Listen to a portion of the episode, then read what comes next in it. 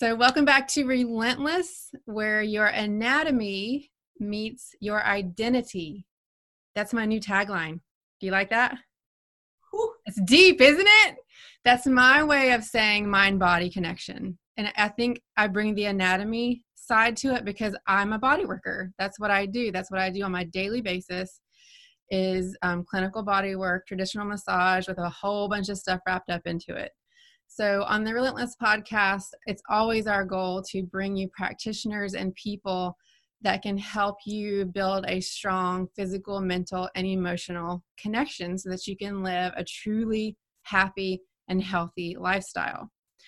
So, one of the awesome things about social media and the internet and technology is that you get to meet people that I promise you I would have never met in any other situation in life. I'm very excited about today's guest and the topics that we're going to cover because it just it's right up my alley with my clients of figuring out um, new ways and different ways to communicate with the body. So, welcome, Allison. And you Thanks. go by Allie. Allie, is that correct? Yeah, you can call me Allie. Very good. And Allie is um, going to be here to share her knowledge as a music therapist. And of course, as my podcast always does, we'll get into a little bit of her story, her individual life story, her family, her children, her struggles and successes, because none of this matters if we don't see how it played out in someone else's life because that's the goal for this podcast is to show people I've been through these hard things too. This is how I did it. This is how I came through on the other side and healed so that I can live that that fulfilled physical, mental, emotional connection of life.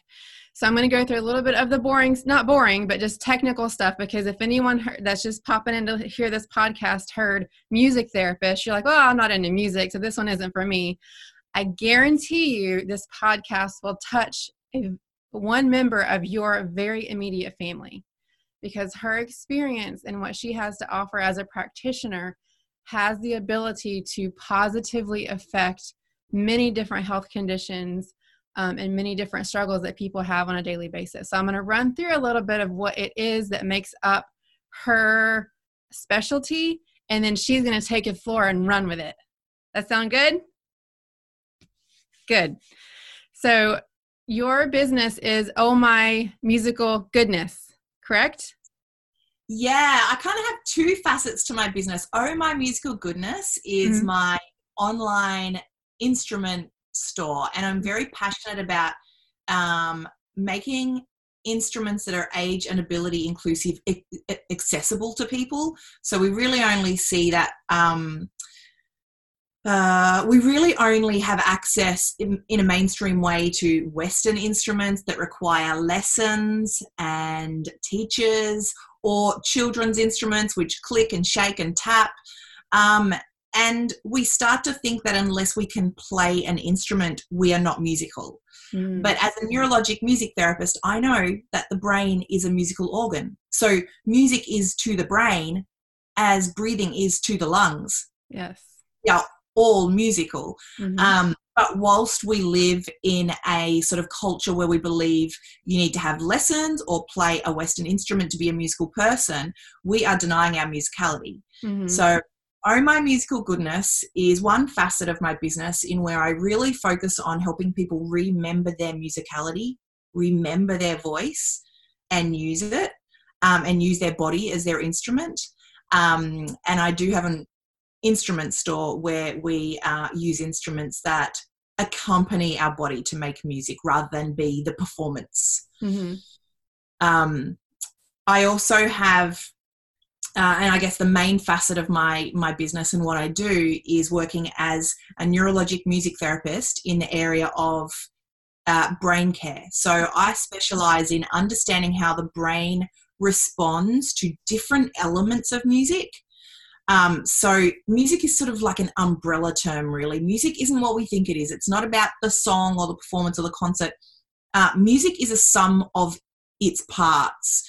So music is melody and it is rhythm and it is vibration and it is frequency and tempo and dynamic and silence and movement And there are so many different elements that come together to create what we think of as music. And the brain responds to all of those elements differently. And that's why when we experience music by either making it, listening to it, or even thinking about it, so even getting that pesky little song stuck in our head and we can't stop singing it in our mind over and over and over. Even if we're not singing it out loud, we are experiencing music. And because there are so many tiny little elements that come together to make music, um, there is a whole brain activation that happens when we experience the music. So, more when we experience music, more of the brain becomes active simultaneously than when we experience any other thing that research has ever shown us so mm-hmm. far. And that's what you handle in the second aspect of your business is that education, correct? Yeah. And I wanted to share with everyone a rundown because like I said, this touches so many people because I know there's someone in almost everyone's family that this can help. So, for example, first of all, so you, what your title is is you're a neurologic music therapist, brain care specialist, correct? Yes. And your scope of practice has included working in these areas. So, you do a couple different seminars, brains equals behaviors, where you mm-hmm. teach how the brain works, like you were talking about, so we can understand that. Music, sound, and silence, where you work with children that experience meltdowns, sensory overload, little emotional control, trouble engaging or communicating. Don't know who that would apply to. Um, and you often say, I, I just in in researching what you've done, you often say, blame the brain, not the child. So you're yeah. trying to help educate parents on dealing with these type of situations. Yeah. You've also done extensive work with veterans and teens at juvenile detention centers, palliative care facilities, working with autistic children, individuals with stroke and other brain damage, prenatal care for music and breathing during pregnancy, so important. We'll talk about that in a few minutes. Baby sign language, and your focus now is, I believe, on speech rehabilitation and self care. Does that yeah. cover it all? Uh, yeah, basically. Is that, a, is that a good summation? Yeah, that's why I uh, wanted to get that out right away because I want people to know, like you said, it's not about learning to play an instrument or I'm not musically gifted. It's not that at all like I said, it is ha- learning another method of communicating with this entity. And there's mm. many ways to do that. So there's a real misconception. There is a real misconception about what music therapy is, and people think it's about music. Mm-hmm. And it's just music is the tool we use, but we are healthcare providers, um, allied health practitioners, um, just like physiotherapists, occupational therapists, speech and language pathologists. Mm-hmm. Um, we are we focus on therapeutic outcomes. So what music therapy actually is about is psychology and neurology and biology and yeah. sociology and all of that. And music is just the tool. And where did you get your um, study? Where did you study? What are your technical so certifications? I um I have a bachelor of music and a bachelor of teaching, and I studied with the University of Queensland in Brisbane, Australia, and I did a master of music therapy. Um, and with that, I did a mini thesis on um, the effects on our sleep quality when we listen to repetitive music. I was I was using Mozart uh, when we listen to Mozart music over and over and over every night in a row. Mm-hmm. Um, and it was a really cool little study because I was I was um, my um, my participants were all uni students because uh, it was very clear from the research that university students have the worst sleep quality. Yeah. Um, so I definitely found that a real pattern in this research in that when we listened to the music of Mozart or repetitive music here and there, it didn't make such a difference. But the people who listened to it every night successively experienced increased um, sleep quality um, after having listened to it at least three nights in a row. Mm-hmm. Mm. So that was your thesis, was that study? Thesis, and then it was many years. I started a private practice. Um, that was 15 years ago, mm-hmm. and then I started a private practice in Tasmania, uh, where I've where I live, and that's when I worked with all of those demographics and all of the gr- those groups that you sort of ran through before. Mm-hmm. It wasn't until 2016 that I trained with the Academy of Neurologic Music Therapy. Um, and now in my clinic, in my clinical work, I work with people who've had a stroke or a traumatic brain injury, and we use a um, neurologic music therapy technique called melodic intonation therapy, mm-hmm. which is where we use melody to rehabilitate speech. Um, Love it. Very, it's so cool because the part of the brain in charge of speech is only in the left hemisphere. But um, all of the brain is involved in music making, both hemispheres and all of the parts. So when we are, so people who can't speak anymore because they've uh, either got a dementia or they've had a brain injury or a stroke, um, they can still, um, in most cases, always sing. I think so, we saw an example of that on one of the recent um, music talent shows. Did you see the autistic young man that had um, he couldn't yes, speak well? That's yeah. that was an example and that just blows my mind and and when i saw that i'm like look how powerful the brain is it's amazing so yeah. and that's actually how i found you so i don't even remember who it was but one of my friends posted the you singing the song every little cell and mm-hmm. maybe we'll have you sing that at the end for us but that as soon as I heard you sing that, I had an immediate connection to you because I knew what you were doing. I knew what that song was doing. And I, I was just like, I have to let her tell everybody why this is so important and why it's so special, especially when we're going through a difficult time in life, in the country, um, when there's high stress. I tell my clients, you have to find every avenue possible to communicate with your body to tell it that it's okay because you can say a million times i need to settle down. I need to calm down. I need i'm okay. But if your body doesn't know that you're not going to get good results. And so that song i've been singing it to myself. I hmm. love it. I absolutely love it. Because i mean things are stressful here. My husband and i are both self-employed. We've got two kids one in college one in high school. And even though i know all this body stuff and this mind stuff sometimes i have trouble going to sleep at night and i have been singing that song to myself it's awesome. I love it. So we'll get to that later. Maybe have you sing it for us. Sure. Um, and then another thing that really drew me to you when I was going through your um, your history of social media and all the things that you post, your very first post in 2014 was just two words: musical massage. Yes. Remember that? Yes. And I was like, yes. This. I mean, it's it's so totally me because I'm a physical massage therapist, but it, with musical massage, it just gives, and this this is how I interpreted it, and you can say what you meant by it, but just like with body work and massage, there's two people involved. So there's there's a there is an immediate um, shared energy of give and take, of trust, and you know working for that person to help them and what i tell my clients is it's a it's like a dance. It's a constant negotiation to get the client's body and the brain to be okay with where it is. And to me that's exactly what i think musical massage would be is using all of the stuff you're going to tell us about in the brain to help the body figure out where it is in space and time and that it's okay. And when i saw that as your first post i was like that i mean I don't believe in coincidence. It was just so amazing. So you tell me what you meant by musical massage. Firstly, I'm just so impressed that you went back to my very first post. Absolutely. I'm all about research. I didn't, you know, 2014, I when I think back to who I was then, I don't even think I knew who I was in 2014.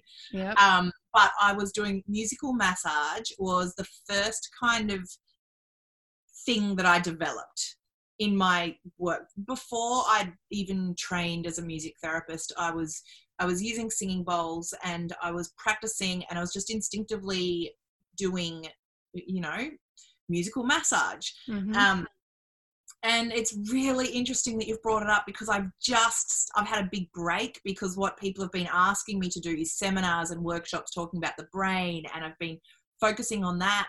And I've just started doing musical massage again in 2020 Awesome. So, isn't it cool how it's yep. all come around and you're asking me about it right now? Yep. Um, musical massage uh, is what I do is a 45 minute non contact sound bath basically. Mm-hmm. So when people come to me for a musical massage, they lie on the massage table and with their their back up because the spine is a really beautiful resonating chamber. Mm-hmm. So if you think of the inside of a guitar, how it's hollow, mm-hmm. that's mm-hmm. a resonating chamber. It's like a natural amplification. And when you play the guitar strings, even though they're, they're really soft and little, that whole empty space in there is what amplifies the sound and the vibration and makes it really strong. and so yeah and it's the same with our spine and our nervous system. When, when someone when i play singing bowls or tone vocal toning with my voice or just create layers of vibration um, above someone's back and legs and head and neck and just in their field what's happening is i am creating sound waves which then uh, get with their energy frequencies or their own sound waves of their body. Because if we could amplify, you know, if we could amplify our hearing, we would hear that every part of our body, because it's all vibrating atoms, that it makes a sound. It has a pitch.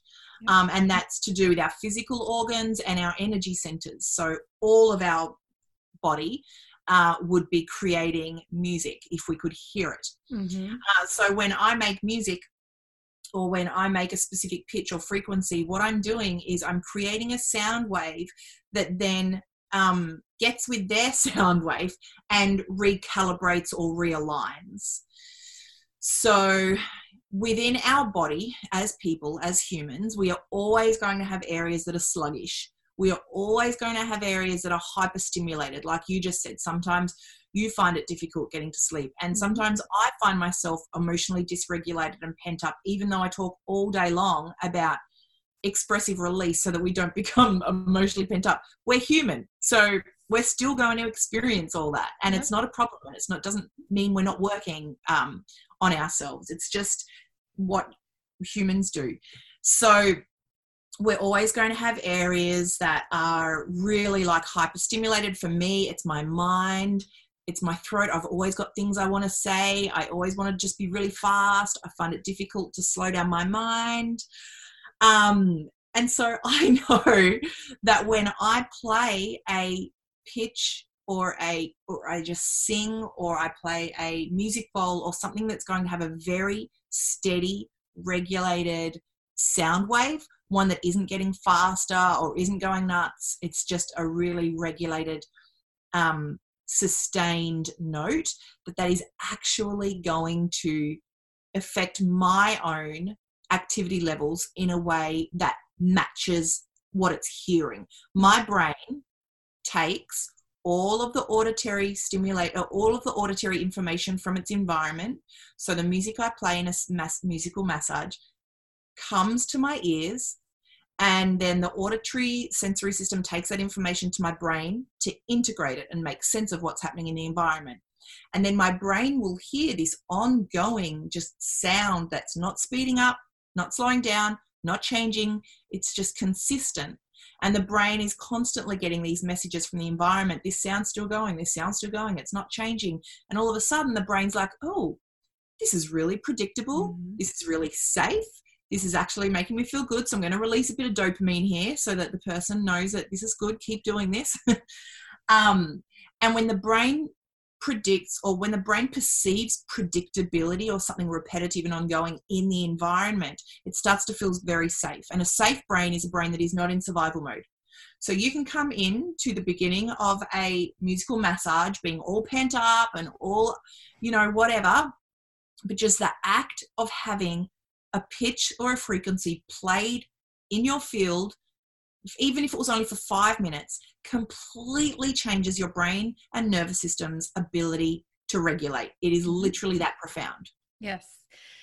Yes, I just I can't say yes enough. It's just it was so exciting for me. And what I want to touch on really quickly too is I have a lot of people in my sphere of influence and a lot of people get really weirded out when you start to go into what they think is the woo woo side, when you yeah. hear about energy and frequencies. And I want to just kind of, this is the example that I use all the time to just make it understandable. everyone knows of that person that when they walk into the room, you get a really icky feeling. Your body uh-huh. immediately does, oh, whoa, that that person not good. You and it may make your heart race, it may make you get hot, you may get nervous. That is that's all energy is. And not all it is. That's one good example of energy. So, anyone that is turned off, even maybe by talking about energy and frequency, it is real. Science has shown us that the ocean, the earth, there's even, I don't know if you know these statistics or numbers, but like how far out of our bodies our energy goes. They can measure that now. So when we're in p- close proximity with someone, you know when someone that you like your significant other or someone that you love, when they get close to you, you feel good, you feel happy. Just them touching you makes you feel better. That's not an invisible thing, that's a real thing. So this stuff is really real and it yeah. really does affect the body and I keep going back to it because it's just what I'm searching for and what you're searching for for your clients is it's how this mind, body, brain, emotion, physical, mental, emotional, it's how we get it all to work together better because we can't yes. separate them. They're inseparable Um, so the whole um, I'm not sure if you saw on my Oh My Musical Goodness Instagram page, but seeing you've gone through and looked at them all, you might have come across it. An image of me playing a singing bowl, and I was at the beach and I filled it up with water, two thirds full of water. And our body is uh, roughly two thirds water, so this was a really good representation of what happens in the body when we when we have sound frequency. So I was sitting on the beach, holding my bowl full of water, and just playing the singing bowl. And within seconds, the water starts to swirl around, and then it starts to spit, and then it starts to go nuts, and it's going. And the water is flying everywhere. And this is just a really good uh, actual visual mm. scientific example of what happens inside our body, even on a physical level. So, even taking the idea of energy away, think about your lymphatic system, your blood circulation, your fluids, like all of the stuff that make us up, yeah. are having basically a, just a big zhuzh. You know, I like love it. It's my favorite scientific term of the day, zhuzh. zhuzh. I That's love exactly it. So, one of the other things I also saw you mention very often, and it's something we actually struggle with as well in the massage industry, is being called alternative care. And mm. you guys in the music ther- world being called alternative therapy. And that's t- totally not what you are. So, explain to everyone why that's not what you are. Yeah. Well, there is this misconception. Music therapists get such a rough deal when it comes to what people think of as healthcare. Um, we are an allied health profession, and that is because, as I mentioned before, we are not um, musicians focusing on music. We are therapists focusing on healthcare outcomes.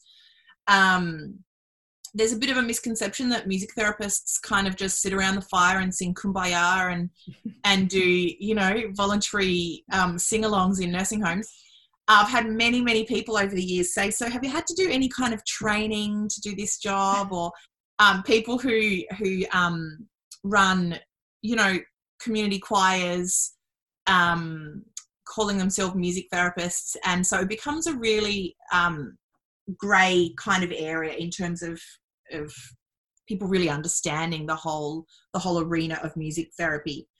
Um, but music the relationship I, I especially focus on the relationship between music and the brain mm-hmm. and the relationship between the music and the music and the brain is is just off the charts like there is literally nothing else that research and science has shown us and people can look this up and there's you know those experiments where they put little light bulbs on people's brains and they they do things like play music and then it all lights up and we can see mm-hmm. clearly.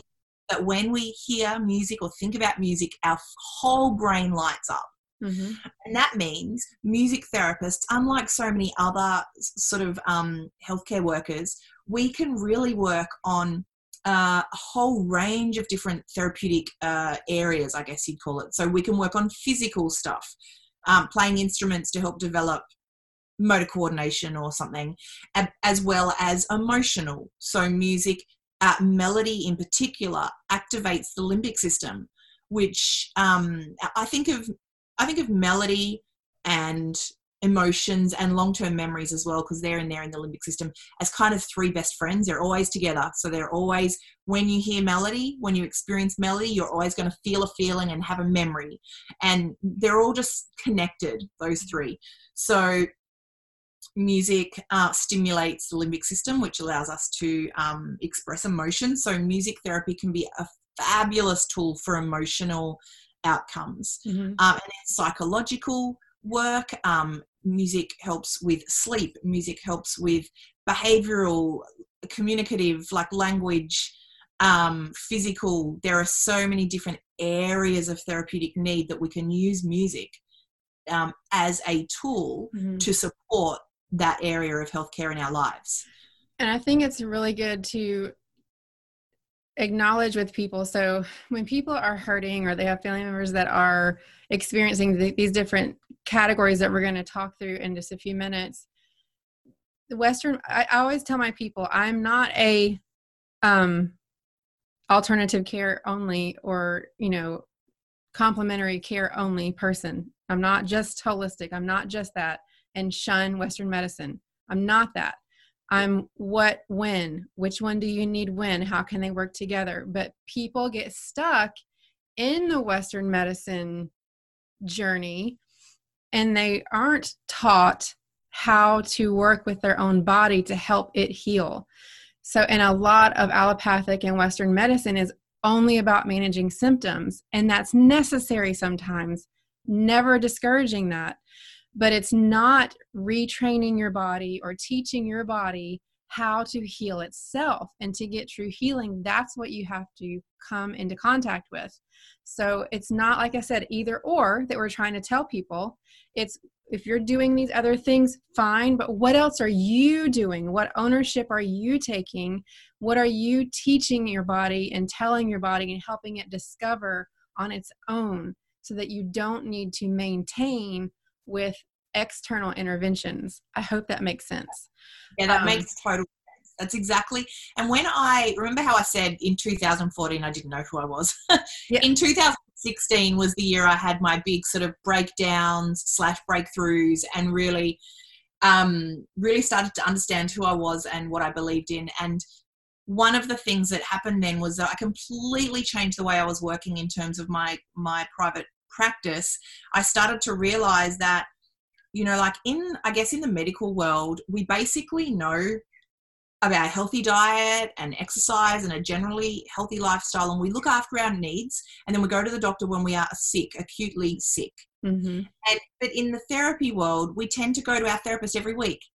And music therapy was no different. And I realized that people are becoming more and more disempowered to their own musicality and to knowing how they can use music strategically and therapeutically at home to support their own needs and their children's needs, especially in terms of helping their brains to function at its best and to stay regulated and away from anxiety. Um, and so um, I completely changed the way I was working, and that's when I started creating workshops and resources to help inform people who are proactively looking for this information how they can use music strategically at home so that like you say they are rewiring mm-hmm. um, and they are experiencing new changes in their their belief systems and the way they work and their body and their nervous system starts to become regulated um, because of the way they are living their lives. Right. So um, let's let's go ahead and dive into that and talk about some specific things. So the first thing and i mean i have so many clients that this touches and we'll talk about your specific story later. But start talking about you know your experience over the years and how you got to children with autism and how this is helping them what you've seen some success stories and just how you know like we talked about the young man that played the piano and sang what is music doing in their situations where it's helping them and helping their brain? Yeah. Um Okay, so I have had a big 360, 360 degree shift in the way I work as a therapist with autistic people. And I guess at the very beginning of my um, career, for quite a while there, I was really outcomes and goal focused in terms of, right, we're going to use music to um, support this child to make eye contact or to do this or to do that. And it was very much uh, what I knew to do and what the world was telling us was the way we should support autistic children. Um, in more recent times, I've really scrapped that whole idea, and I'm a big um, I am a big believer in supporting children to function at their best. And the beautiful thing about autistic people and all neurodivergent people really is that um, neurodiversity is basically um, a normal uh, deviation in human population. So it's not pathological or or problematic or um, a broken version of a typical person right to, to be neurodiverse and to live and behave and express yourself as a neurodivergent person so i really love the way i work as a music therapist now with autistic people which is to use music to support them to regulate mm-hmm. and to mm-hmm. help them learn ways to self regulate. So, music is a really beautiful way to practice breathing, for example, um, and to regulate the motor cortex so that we don't experience so much hyperactivity. Um, and to allow our emotions to be expressed so that we don't experience emotional dysregulation. Mm-hmm. Um, so, I rather than focus on goal or behavioral outcomes, I'm really, really uh, passionate about helping even children understand how they can self regulate using music. Back to what we just mentioned earlier if you don't learn how to do it on your own, you don't heal, you can't grow because that that external stimuli doesn't it can't keep going. And then exactly. and then and what I always say is you lose time. So if we're if we're constantly relying on these external stimuli to what we think help regulate us or keep us pain free in my situation we lose time in changing that neuroplasticity to be able to do more new better with yeah. ease those types of things so i love yeah. that and it's you know i'll, I'll kind of correlate everything you say to the body because it just makes so much sense like when i started out as a massage therapist i was an athlete i was a gym rat so when I got into body work, I was like the just the deep tissue and like, you know, got to get in there and beat it out of him. And I had and my clients, like, they loved it for the most part. But then as I started learning, because that's why I got into it, was to learn how to help people heal themselves, you know, be that healer themselves. And I started craniosacral therapy. It was a huge part of that conversion for me is mm, I can't beat it out of them. If they're not ready, they're not going to come to the point where they can learn to manage their body the best. So I love that that you are helping the child no matter where they are, what stage they are, just function as a better them, which means yeah. you're, you're very intuitive and the relationship between client and therapist is like a dance like i said it's yeah. just where are you today how can i help how can i yeah. assist your body and it's just that constant fluid arrangement of working together. I love that. So let's talk a little bit about the veterans that you've worked with. And I know there was a story about your grandfather that was shot in the arm, right? Yes. Yes. Oh my god. You really have done your research. Yes, so cool. I know. Well, I because I I always say everybody got to where they are because of a story, because of a history. And that's why I love having guests on my podcast because I could talk about this stuff all day long. But my grandfather never got shot in the arm. I can't tell that story, which means I never had that that that push and that urge to go towards that demographic. So yeah. he got shot in the arm, and you said that he always said that if I ever met, if I ever ran into that guy, I'd buy him a beer just so he'd know there was no hard feelings. And yeah. so from there, you, yeah. you you gravitated towards that demographic. So tell us a little bit about that. Yeah, it's so cool that you that you've read that story. I um never met my grandfather. He died the year before I was born. Um, but I know I've heard lots of stories about they used to always joke that you had to be quiet around him because he had a hole in his arm. And when I think about that now as a therapist, I'm like, you know, he probably had post traumatic stress disorder, and he, uh, and that's why everyone felt they had to be quiet around him. Um, and I live in a town, or I grew up in a town where there are, you know, a small regional town where the RSL Club, I don't know if you have them in America, the Returned Services League Club. So people who have been veterans, they have this kind of um, space where they can go and they meet and they um, they they hang out together and they I guess they have community. Mm-hmm. Um, and they're a big part of regional towns in Australia. And so there are a lot of where I grew up. There are a lot of of veterans, um, and it just music because music triggers emotion. I found that working with veterans was a very, very sensitive area, one of the most sensitive areas I've had to work in because also um, bec- me being not a veteran, um, I couldn't assume to understand what a veteran would need and how much is too much when we're looking at emotional release and where the boundaries are. And I found that veterans themselves didn't know those things either. They didn't know where their boundaries were. Um, overall, most veterans that I've worked with are extremely shut down and pent up. And that was because that training happened for that to occur so that they could actually you know be in the war and and and be in the services.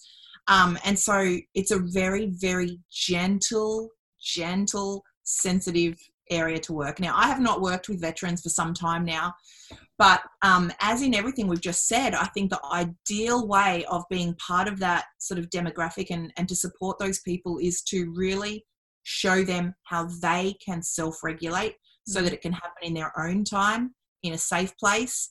A lot of the time, music therapists work in groups, and even though they are wonderful and there's a lot of benefits to working in groups, when this work is so deep mm. and so raw, it really needs to happen in its own time in the safest of places. So rather than just doing the work in groups, I really love to show to use music in a way uh, where then they could go home and they could sing or they could um, do their breathing exercises or mm. listen to records that triggered long term memories um, in their own world and in their own space. So self regulation, it always just keeps coming back to that. Yeah, that's awesome. And mm. then mm. the next group that I know that you've worked with, which has a special place in my heart, because my mom has worked has worked in um, assisted living for probably over 20 years. So you worked for a while in palliative care, which is end of life care. And one of the things that you said about that is that most people aren't afraid of death, they're afraid of scary death. Yeah. To talk about that a little bit. Yeah, it is so true. Death itself, the idea of being dead, for most of us, isn't really something that we worry about. Uh, but it's the idea of not knowing how it's going to happen and what if it's painful and what if it's scary and what if it's horrible. Uh, that is what people worry about. So there's a really beautiful space and potential in palliative care when we're working with someone who's really coming towards the end of their life to um, help support them and validate their fears. And I think validation is far more important um, in this case than trying to um, uh, reassure or uh, you know any of that kind of stuff because no one knows. Right. we, we, are still alive so we have no idea what it's like. Mm-hmm. um, and validation of fear and being not afraid of fear. This is another way that i've i've since sort of changed how i work in the beginning you know. Um, when i when i studied 15 years ago we didn't understand the brain or it was sorry, it was longer. It was probably 20 years ago. Mm-hmm. We did not understand the brain. I was taught that the brain stopped developing at 25. And I was taught that there are some emotions that are positive and there are some that are negative, and this is good and this is bad. And I've had to really like unpack all of that throughout my career. And a good, just little side note is this is why you're not going to get this from many of your medical staff and practitioners, even still today because they have never made that shift to also learn that.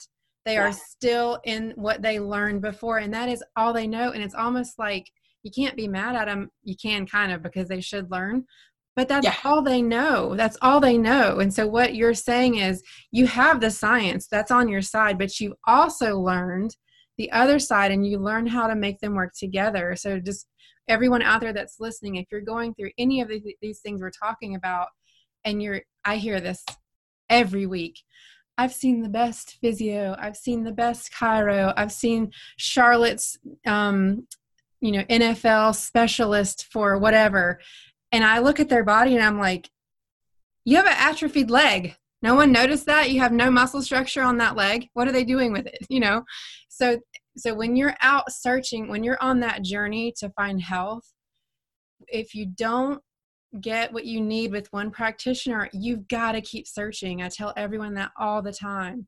If you're yeah. not getting what you think you need, and you know on a gut level sometimes, if you're not putting in the work and doing what they're recommending, that's that's definitely part of it. But if you're with someone that is this person we're talking about that's stuck in that that old, the brain stops learning and moving yeah. and growing at 25 you very well probably i don't know what percentage but you probably have that practitioner. So if you're if you're struggling with something that's chronic and is not getting well you've got to venture out. You've got to yeah. venture out to other people. So i just wanted to make that very specific to someone listening right now that is like why is this person not helping me? It may be because they just don't know. So continue on yeah. absolutely. And that what we've learned about the brain in the last 15 years, we didn't even know about neuroplasticity. Mm. We know there is so much that we know now that that uh, influences every single paradigm, the education system, the healthcare system, um, just everything. Mm-hmm. Um, so anyone who isn't sort of newly upskilled in understanding neurology and what we know about the body and brain and mind to be true now really is working in a paradigm that isn't as effective as it, as it could be. Correct. So I really now know what emotion is. emotion is literally energy in motion. So it's neither good nor bad, positive, negative. It just is. It's just energy in motion. And for those of your listeners who, you know, struggle with that concept of energy again, this is science that shows us this. There is no there is no physical, actual way that emotion can be a tangible state. So we are not a happy person or an angry person. We are just a human that has emotions, energy in motion that move in and out. Now, ideally, we want emotions to flow through us, to come in, to be in us for a bit, then to flow out. And that is the aim. That is the aim. It is never to stop the anger, to stop the fear. Mm-hmm. Uh, certainly for someone who is dying and doesn't know what to expect next, if we are trying to stop their fear, well, we're like denying their whole experience of dying. Yeah. So our aim is always when it comes to emotion to just to to accept that we're there in us and then just to also let them flow out. And i my little analogy for understanding this and this is how i picture it in my own life is that is that i'm on the ocean. And sometimes i'm just surfing and i'm standing up and i'm balanced and the wind is in my hair and i'm getting the vitamin d from the sun and i'm great. And then the next thing i get dumped under the wave. Uh, and sometimes i get straight back up sometimes I get like a surge of waves, just dump, dump, dump, dump. And every try, time I try to get out of the water, I'm getting ocean in my nose and I'm like, I'm going to die. I can't survive this. And that's, that's okay. Like that is, they're the sort of feelings that we have as humans. We're not trying to not feel those. Right. It's just acceptance that these emotions come in. That's actually for- a big problem. That's one of the big problems is when we decide we're not going to feel anymore. Yeah, Exactly. Yeah. It's a big problem. So when a therapist comes in, and this is what used to happen, and this is something that's a, really beautiful shift, and, and I, I just hope to see this shift expand in terms of more practitioners working in this way, is not to try and change somebody's fear or anxiety around dying, it's to support them to experience that and then let it move through them so that they can have all of the feelings. It's only when we grab onto a feeling, and for me, I guess my biggest has been anxiety throughout my life that I've clung on to. When I when it's in me, when it flows in and I feel it, and I'm like, oh, there's that old anxiety again. I grab onto it and I'm like, I I'm anxious. I'm anxious. I'm anxious. And as as long as I'm saying that I'm anxious and I'm holding it in there and not letting it go, I stay in that state. Mm-hmm. And as long as I keep saying, I'm never going to survive this, I'm never going to stop feeling this, I'm, I'm basically holding it by two hands and not letting it go. Mm-hmm. Um, so it's really about not fixating on our emotions and also not fixating on happiness or joy or the things that we want to feel, that we like the feeling of. I kind of think that if we thought of emotions as people and then we um we thought of how we think about how we kind of tend to stalk happiness like we just always want happiness.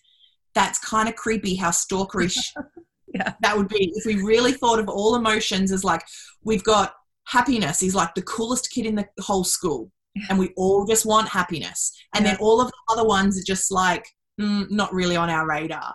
Um that's it's really not cool. It's really stalkish poor happiness and we want all the feelings. We like we want the full spectrum of being and we want to feel fear and we want to feel uh, the unknown of what's going to happen when we die. And and it's a beautiful thing to just be with someone and support them through that. So that's where i'm at with with working in palliative care.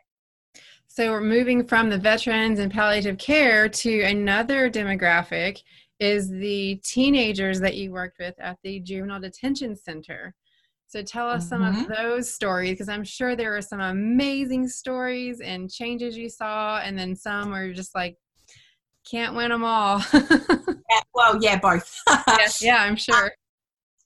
Uh, that is the best job. When I worked uh, for three years in the juvenile detention center, it was the best job I've had.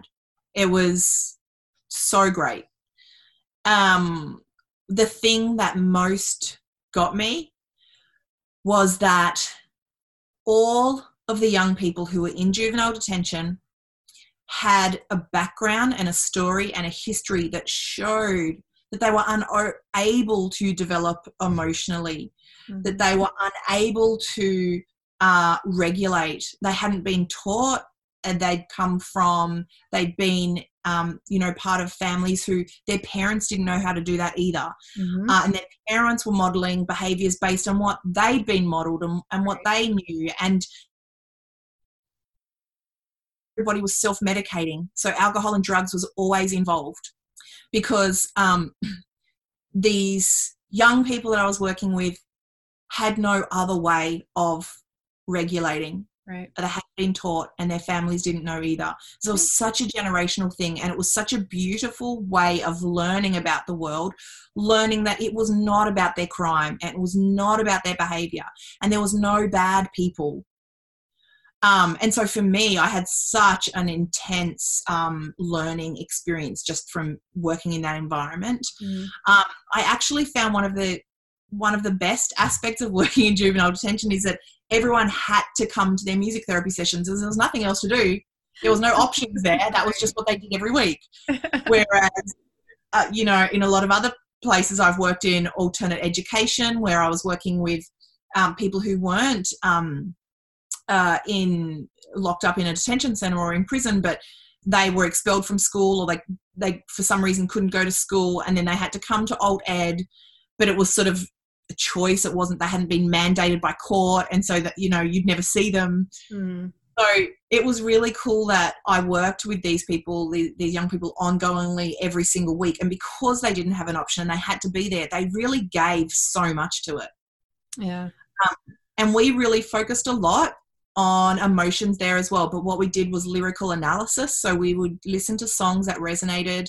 Uh, there was a lot of sort of Tupac and um, there was a lot of rap and we would i would print out the lyrics and we'd look at them and we'd circle words that were feelings or we'd circle words that were behaviors and we'd we'd try and prize them apart so that so that they could start to understand the difference between what was going on and we'd we'd use the context of the songs that they really resonated with as a way of just having a deeper understanding into um, them as people mm-hmm. I think that's a great example, again, of meeting someone where they are and mm. helping them facilitate whatever it is they need in that moment. And that's another breakdown that I see is practitioners that have the textbook knowledge, the anatomy knowledge on my end of how, of what, okay, this person has this thing. They need to, I need to do this, this, and this to them to fix them. Yes and that just doesn't work so it's it's great again i already knew you were this way but knowing that that's what you do it, it is i don't care what your diagnosis is where are you today and yeah. so that that's amazing and i just knew that would be another success story but another story i want to hear about is your 2011 trip to cambodia oh my gosh you're such an adventurous person yes Oh yeah. So what was well, that like? So that was just a trip with girlfriends. Mm. But as I do, I find all the opportunities where there's something musical I can be doing and I jump in. Yeah. Um, and I've always done that throughout my whole life. That's actually the thing that makes me a music therapist because my most authentic expression of me being me is just doing that. Yeah. It's not deciding to be a music therapist and then going to study to be a music therapist. It's just that my whole life I've gone, uh, I've just felt compelled in my most authentic way to bring a musical expression into so many situations. Yeah. So uh, while we were in Cambodia, we were just staying at the beach, and I was just with my girlfriends, and we are doing our thing. But we met um, a local community of children who uh, were didn't have permanent homes, and we met a couple of people who had started a bit of like a community house, very informal, mm-hmm. nothing you know set up or funded or anything like that. Just a really informal place. It was more like a hut where they were providing a bit of activities for kids who would just spend the days running around and not having um, school to go to or anything else like that. So I decided to just sort of come along with my guitar. And um, one of the things I found in my travels overseas, uh, especially in Asian countries, is that the Western the Western instruments are such a, especially like a guitar, is such a novelty and so mm. exciting and everyone just wants to touch the strings and feel them so it's really back to basics when i'm when i was working in cambodia and when i was in india i was literally not having to do anything really that thought out it was the most basic stuff like just strum the guitar and let those children touch their fingers on the string and feel the vibration.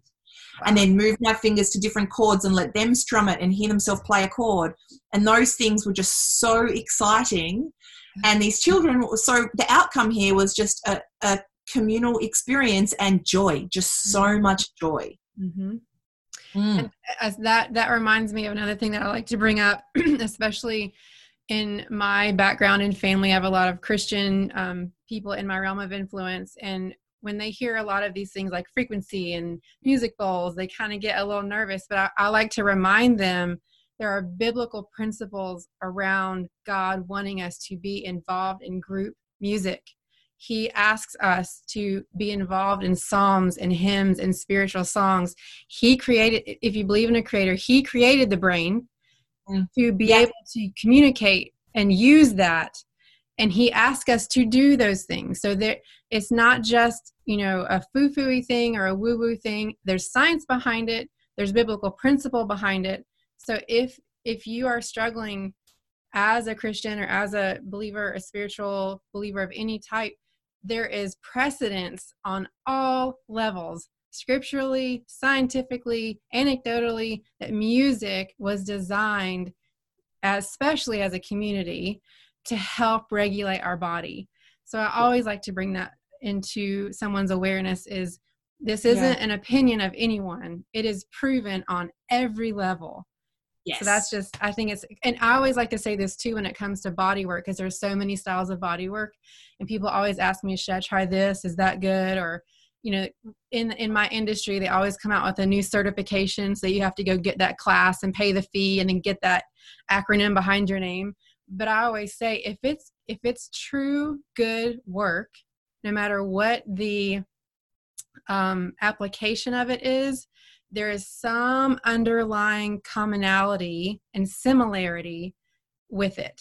So, with music, across professions, across religious beliefs, across nationalities, and all of those things, music is a common thread.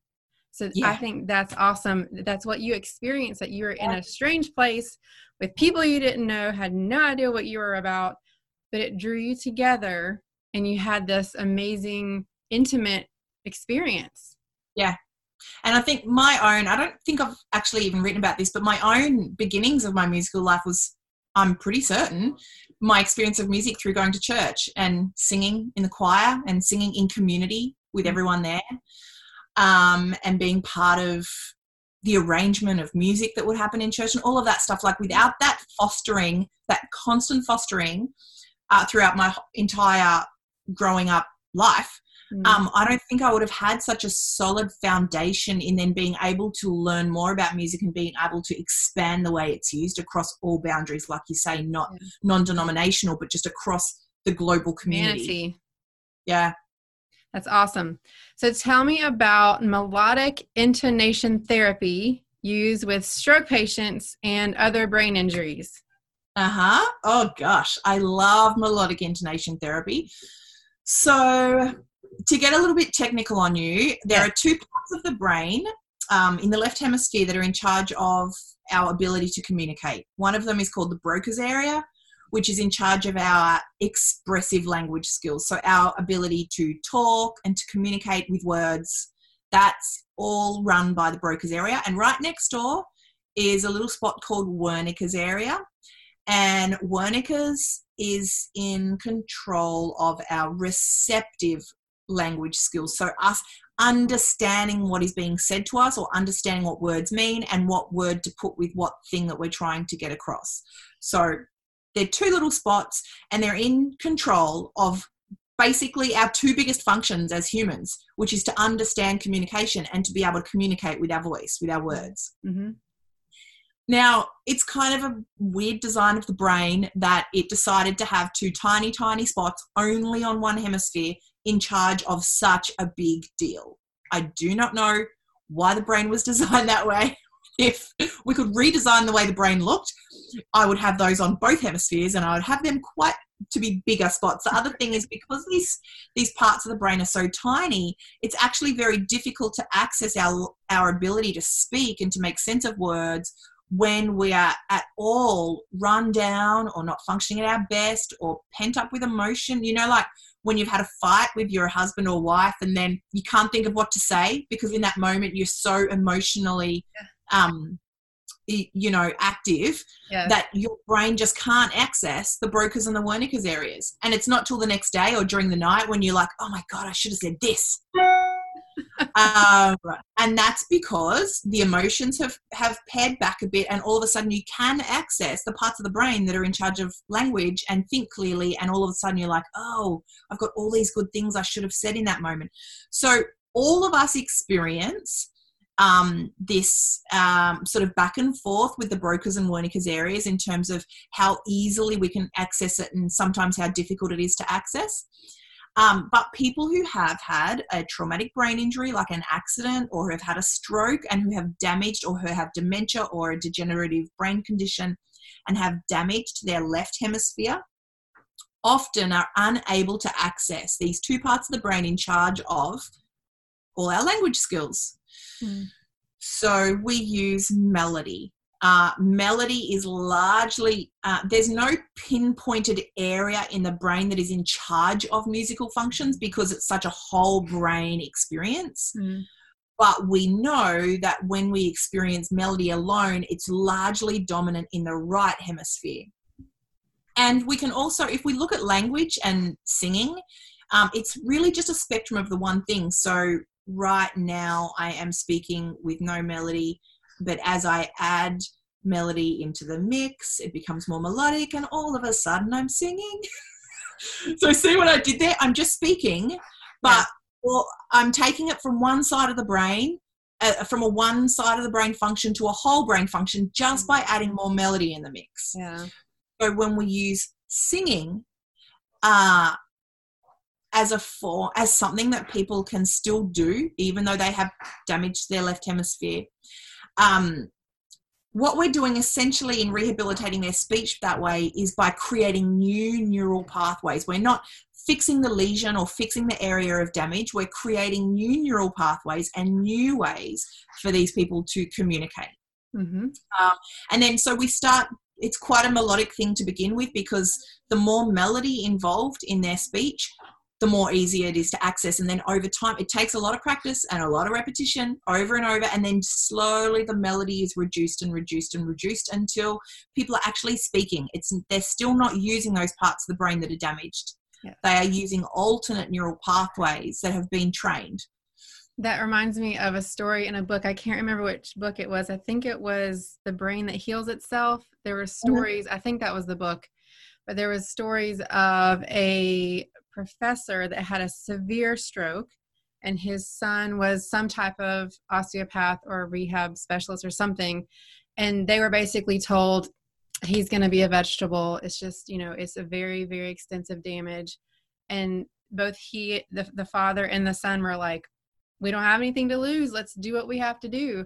So they started him crawling because he couldn't walk hardly move anything unassisted and they started him actually they started rocking back and forth just like the baby because you have to mm-hmm. start there so they started him rocking back and forth, eventually crawling. And long story short, he recovered, was rock climbing and all kinds of things into his diet of old age, I think. Um, rock climbed everything. And in his autopsy, they looked at his brain and they said, We cannot understand how he was able to do the things he did because his brain was so severely damaged. But it did exactly what you said. It created, okay, so there's so much damage right here but I've got all this other space. I can make new stuff. I can make new pathways and figure out how to do things in a different way, but still do the things. Yeah, it's just incredible. It's so the brain. I love the brain so much. I could talk about this stuff all day long. I know. yes, me too. So let's kind of switch. Um, so that's all like you know um, diagnoses and chronic issues. So we're going to switch our our intention over to self care, preventative care, how we make ourselves ready for traumatic things in life because they are coming. Hard times mm-hmm. are coming. So I that's what I try to get my clients to do as well is don't just try to get healthy once you're sick. Let's yes. keep your body so healthy that when things come at you, you're kind of thrown off track a little bit, but the severity of the symptoms are less and the yes. time that you experience them is shorter.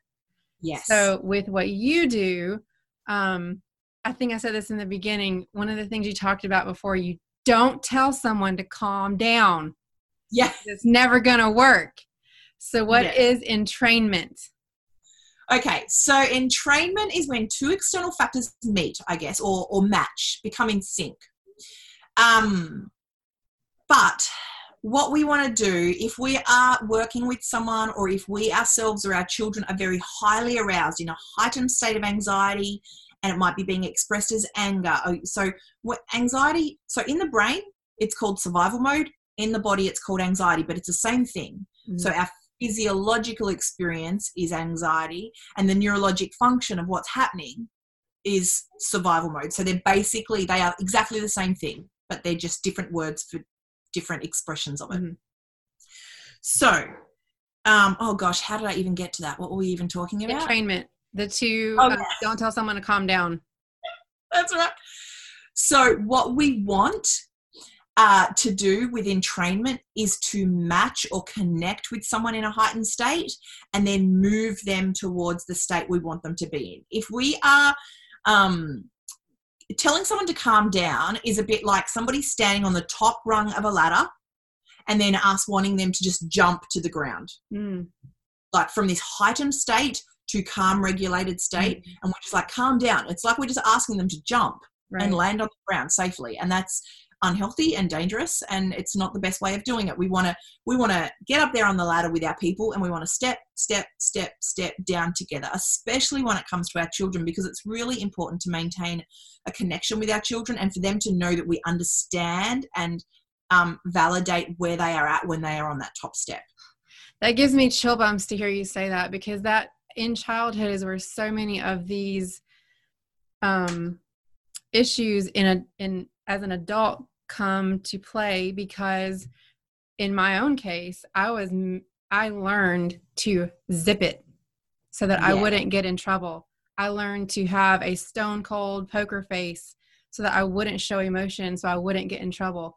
And that comes to the throat that comes to cervical that comes to a lot of the things in the head that will manifest themselves later in life as chronic pain issues and I just love that you're reminding people of that. It's not that you don't want your child to experience or demonstrate fear or anger or disagreement. It's how you meet them. It, again, it's that dance.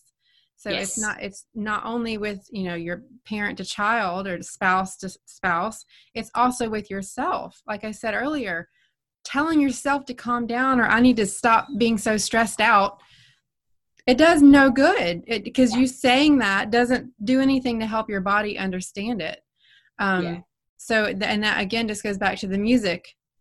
Yeah so music is a great way a really great way of meeting our child or ourselves on the top ladder and walking down together. So when we are in a heightened state um, we are our brain is generally very hyperstimulated it's it's it's fast. We we might be hyperactive. We might be not be able to calm our mind. We're thinking a lot. We're having a lot of fears. We've got all this internal high high speed stuff going on. We just can't calm down just by being told to calm down. That just doesn't work.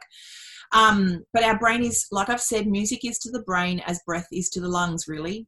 Um, and we know that when our brain experiences music, it can completely change the way it is working. Mm-hmm. So I, uh, music therapists all around the world, really, really love using the ISO principle. And the ISO principle is a music therapy um, principle in which we use music to match where our client is at and then we move them to the place where we need them to be.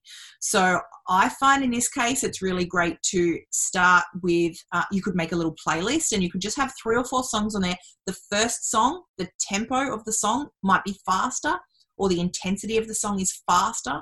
And it's a song that our child or ourselves or whoever is in this heightened state uh, resonates with. So it sort of matches their musical identity. So we know that they're going to be okay with this music being played. And then we are able to match their intensity levels with the music. And then the next song on the playlist is a little bit more chill. So it might be a little slower, the genre might be a little bit more relaxed it might be a little bit less whatever way that looks for you and then we might get to the third song and all of a sudden the third song might be sort of 80 beats per minute which is around about the resting heart rate and what we've done is we've used music to to match them to connect with them on the top ladder and to step down down down and then all of a sudden we come to the resting heart rate and a state of regulation because we've used music to move them to that mm-hmm. place so, talking about regulation, let's talk about the vagus nerve. So, the vagus nerve, it is like one of the most important parts of our body that everyone needs to know about, that not many people know about, really. Um, and the, the, the vagus nerve is basically our first port of call in terms of backing away from anxiety, reducing anxiety, or avoiding a state or an experience of anxiety. Mm-hmm. Um, I'm not going to go into too much science around the vagus nerve because I do get confused with the nervous system myself uh, because there's just so much to know. But if you think of um, if you just visualize the nervous system running up the trunk of your body, up through past your gut, past your chest, your throat, up through your face, and then connecting with your prefrontal cortex. Oh, past your ears. That's where it, it, comes out right here. So it comes out right between the ear, the jaw and the mastoid process. That's where it comes out. Ah, so it's like two big branches that stem out and yep. here. Yep. Goes down and touches every organ. And that's yeah. that that I have a queasy stomach. Uh-huh. Yep. Now, how does music help us with that? So there are multiple ways that we can use music to activate or tone the vagus nerve. So ultimately what we want is a toned, we want vagal tone. And that's just like a muscle. So you you've got no muscles in your arms, you go to the gym, you flex them, flex them, flex them, and all of a sudden they become toned and you can do more with your arms. Uh, it's the same with the vagus nerve. We just want vagal tone, which means we can access the benefits of our vagus nerve quickly and often and easily without too much you know, try, too much hard work. Mm-hmm. Singing is a fabulous way of of uh, toning the vagus nerve. When we sing, uh, we engage the diaphragm. Or okay, let's take a step back. Breathing, yeah. breathing is the best way to tone the vagus nerve because when we take a deep breath breath in, um, our lungs expand, our diaphragm is um, lifted, and that triggers the vagus nerve. Um, and all of a sudden, that becomes active. And then our parasympathetic nervous system um, switches on. uh, and our heart rate and our respiratory rate comes down. It's really impossible to, like, if you think of an anxious person or a person in a state of dysregulation and we think about their breathing and we visualize that, we can see shoulders and chest really high and just going up, down, up, down, up, down, up, down.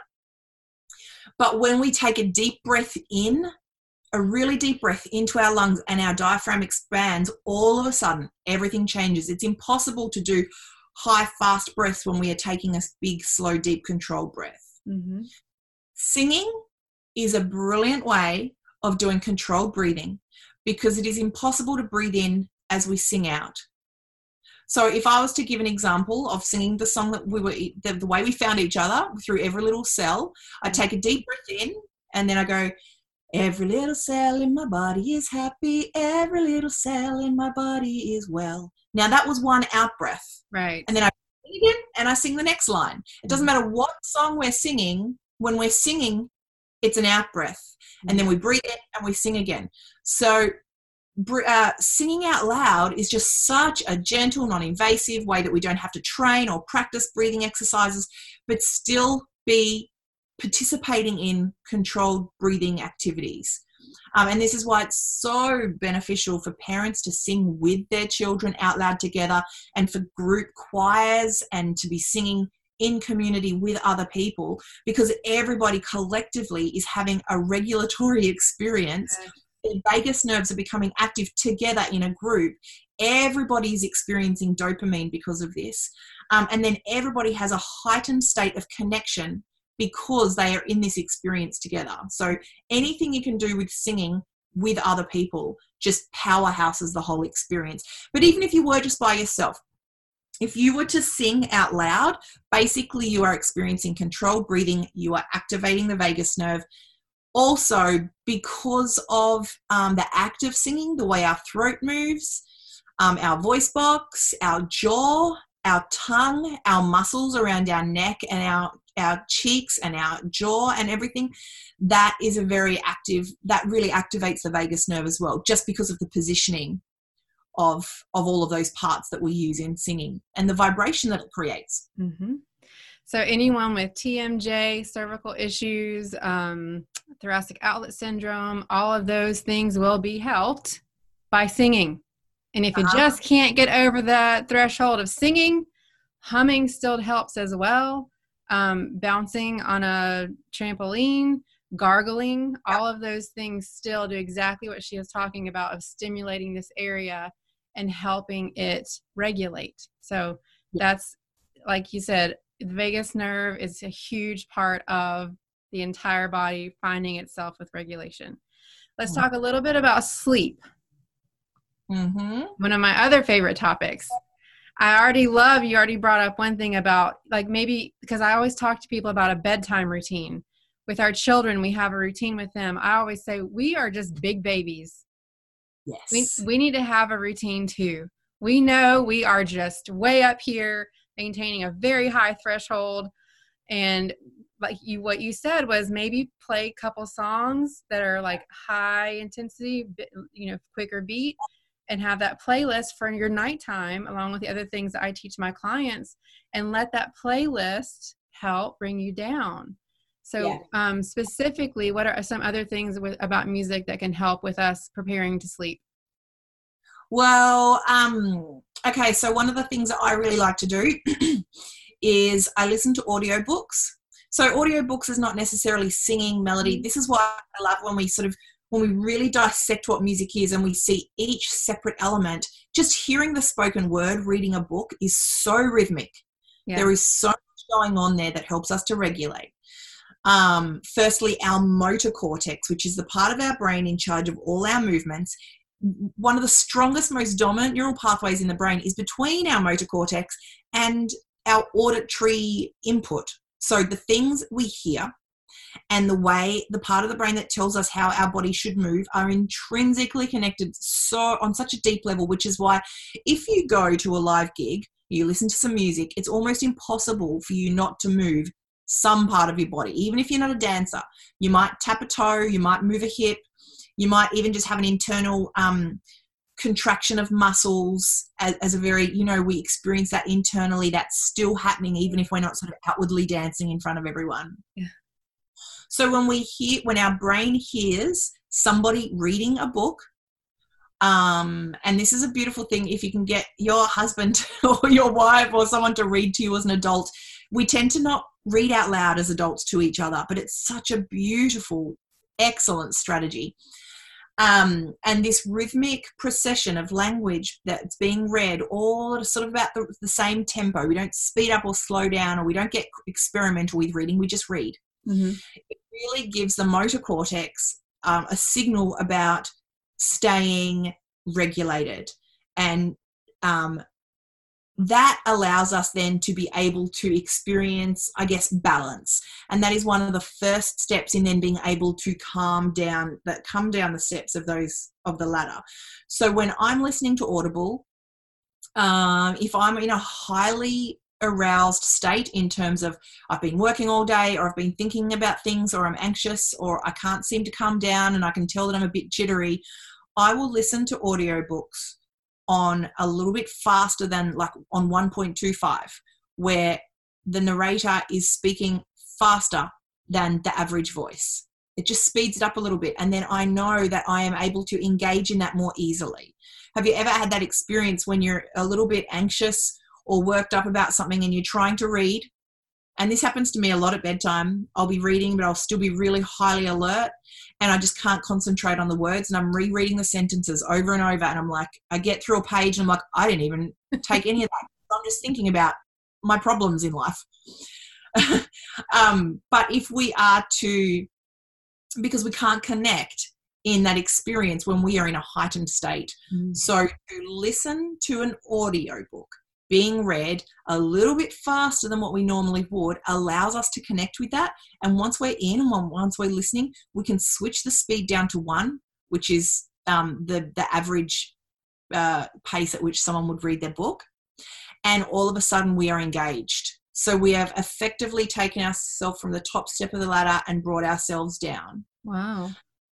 Yeah, it's just, it's really so simple. I do this when I'm reading to my children who are quite hyperactive um, I'll start off reading the book fast, and by the time we get to the end, I've really slowed down, and they don't know that I'm doing the ISO principle on them. Yeah. But I've from the top step and down, and we really need, we really, really do need to reparent ourselves in terms of putting these processes and routines in place in our own lifestyle because our parents used to do this for us, like you said, as children, and then all of a sudden we became adults and we focus our routines on our children and we we forget about doing it with ourselves yeah. so um, listening to music uh, before bed especially music that is repetitive the brain loves music that has very simple melody so not so much melody that's like really experimental and fast and might be moving all over the place but melodies that uh, we attribute to nursery rhymes and lullabies especially our brain loves those. They are super predictable. They are very small intervals in terms of the music doesn't sort of jump all over the place, the tune doesn't jump all over the place, and our brain loves simple melody more than anything. So, if we can be listening to music at bedtime or as we're trying to sort of reduce our activity levels, and and you know, lullabies have a purpose. This is why this is why we listen to lullabies. Um, find music that you resonate with that is a simple hymns are brilliant because they're almost always a simple repetitive melody or tune that's played over and over and that just creates an environment of predictability like i was saying before our brain hears these melodies being played over and over and it goes oh i understand this melody it's making sense and then the brain feels safe mm. and so mm. when the brain safe out we are automatically going to regulate and we are going to be able to fall asleep because our brain is no longer teetering on the edge of survival mode, but it is now feeling calm and cool and relaxed and ready to sleep. It's a constant negotiation. Yeah. If, if when I hear people say, "I just I don't sleep good at night," I don't I don't sleep good. Oh, so is that just how it's going to be for forever? Yeah. what are we doing to work with our body to help it sleep? So that's two amazing, great tools someone can start implementing tonight yeah. to help start sleep training yourself. We yeah. sleep trained our kids. Now we need to do it again um, for ourselves so we can function better. So, moving from all of this research and science and the brain and all those technical things, I want to get to my next favorite part of the podcast is your personal story and adventure in life and how you got to be who you are today. I think you said you like, who was I in 2014? I have no idea. I feel the same way. It's crazy where we where we come from, where we've been, and you've had quite an adventure. So you at 17 tore your diaphragm laughing. yes. Please tell me that story. I love that story. Oh my gosh. I just love that you know all this stuff about me. So I had the flu. I, I, it's probably the only time in my life where I've actually really had the flu. Mm-hmm. And it was really with me for weeks. And I had weeks off school and I was so run down and I was so sore and I was so weak. My physical body was so weak. And I was just starting to get better. And I was, um, because I was in my final year of high school, I um, wanted to get in there and start finishing off some of my art projects and just gently, I wasn't still back at school, but I was going in in the afternoons after everyone left just to work on my art. And there was another guy in there at the same time, and he said something that was funny and I just burst out in a burst of laughter and just pop went the diaphragm or the intercostal muscle. And all of a sudden I couldn't breathe. It just happened so quickly. And I was like, I couldn't breathe. I couldn't stand. I couldn't move. I was like, what the hell was that? And I really panicked. And yeah. I really don't know what happened after that. Um, other than that, I somehow got my mum to me. I somehow got to the hospital. I got a jab in the butt. And then I was on anti inflammatory meds for ages. What I did was have Bowen therapy. And I, because I was concerned about how this would affect my breathing, because it was coming towards the end of the year. And as a musician, I had my big year 12 music exams coming up, and I was a saxophone player. So I needed to be able to breathe. And I was amazed at how quickly just working on these um, meridians and having Bowen therapy only a few times really helped me gain the strength back, mm. not just from this um, accident with my diaphragm, but through having the flu for so long, mm-hmm. uh, how my capacity to breathe came back so beautifully and didn't affect my exams at all. And it went really well.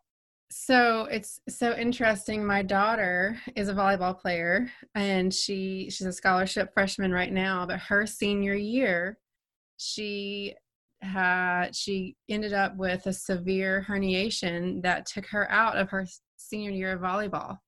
So I know personally what it's like to watch your child just be devastated that they can't do the thing that they love. Can you go back to remember like so you did these you, you did say bowen therapy huh? so was that your parents that that pushed you in that direction or did you choose to go with that therapy and tell us a little bit about those emotions that you had when you were faced with like i can't breathe right now and i have to play this instrument you know yeah. what kind of was that thought process the actual part about playing the instrument came later. And when it actually happened, it was just fear. I was like, what just happened in my body. And also mixed with that was shame, which is interesting and just a reflection on the the things that I hold within myself, the stories I tell myself. I felt shame about having this experience in front of someone else and then having to call my mum mm. at school and not knowing, um, not wanting to tell the other person that was there with me when it happened, not wanting them to know what was going on in me in that moment. I wanted to just disappear uh, which was really a really interesting thing to experience because obviously there was no reason to experience shame realistically. Mm-hmm. Um, that's a pattern for me. um, and so the fear and the shame and the embarrassment of it that is what really really took me and then it wasn't until after when i was feeling the pain of recovering and not enjoying having anti-inflammatory meds you know um, that i started to feel uh, to look sort of more towards the future and then think, oh, my music exams. And that's when I started to to worry. I think there was less fear involved then, but more just kind of like um, worry about my future. I guess that's that was more when anxiety kicked in. I was lucky because my saxophone teacher, her mum, was a Bowen therapist. Wow. Um, and so, whilst I was, you know, my dad's a pharmacist and I was having my pharmaceutical treatment here involved as well. And I do believe that I probably needed it at that point. Mm. But also to be able to then have access to a Bowen therapist who was also in the medical model because she was a nurse in the hospital and a Bowen therapist. Um, I was able to combine and have a holistic treatment, which felt really good for me, felt good for my parents, and it worked. Um, so I was really, I mean, I guess that's a really early example in my life of being able to access a multi um, modality in terms of my own healthcare and to see how successful it was. Awesome. I mean, I couldn't have said it any better. It's the marriage of the two. Yeah. Yeah, that's exactly. awesome. So you have two children, Maple mm-hmm. and Chester. Daughter yes. is older, son is younger. Yes. Same with mine, but they're 19 and 16. Um, so you, I know, like, what's that? Eight and five. Yes, I know. So they're younger and yeah. more busy. Same as yours are. No, that's awesome. yeah. I always say it's just another kind of crazy. So when they're little, it's like constant care. When they're older, it's like constant like worry and they need more stuff and more money. And so, but it's always something. But I know, like with my kids, they have a vernacular and an awareness of people and anatomy that no other person's child has because of what I do. So I'm sure that your children have an understanding and an appreciation and implement the things that you're talking about again out of habit but it's because you've shown them. So just talk a little bit about how they've experienced at their young age you know what you're talking about yeah well one of the most beautiful uh, stories and examples of this is when my daughter maple started kindergarten which is what we have here when children are four so before mm-hmm. they start primary school. Mm-hmm. Um, she was nervous and she just put on her little uniform and then she she ran off and took it off and she was hiding and she um she said to me i went to get her and she looked up at me and she said carry me back like a bird and i didn't really know what that meant but the imagery was so beautiful she was asking me to pick her up i think like a mama bird pick up a baby bird and maybe put her back in the nest and so i picked her up and she started singing and this became our first chant or our first melodic mantra, as I like to call them. Um, and she just started singing, Carry me back like a bird, carry me back like a bird. And she just started singing it over and over. And I had not got all music therapist on her and been like, sing it out. Nothing like that. She had mm. just instinctively drawn on what she'd seen me do, I guess. And she started expressing herself with beautiful imagery in a little phrase that doesn't mean need to have cognitive sense, but in its beautiful way, it makes so much sense because of the imagery that goes with it. The melody was simple. She started singing it over and over again, so she was she was calming herself down with the breathing. She didn't know any of this. She'd just right. seen me do similar. And she'd obviously just instinctively expressed herself in that moment in such a beautiful way and I teach people that that song all the time, and we still sing it a lot, and it's really really popular. I sing it at all my workshops, and there's a lot of people in the world singing "Carry Me Back Like a Bird" now. That is just amazing. In yeah. March of 2020, I couldn't think of anything better that we could learn is to show our children how to self-regulate by self-regulating. Yes. Which is being conscious and cautious of what we are saying and doing with our bodies and showing them by our own practice how to self regulate. That is just, if anyone gets anything out of this podcast, yeah. your kids will do what you do.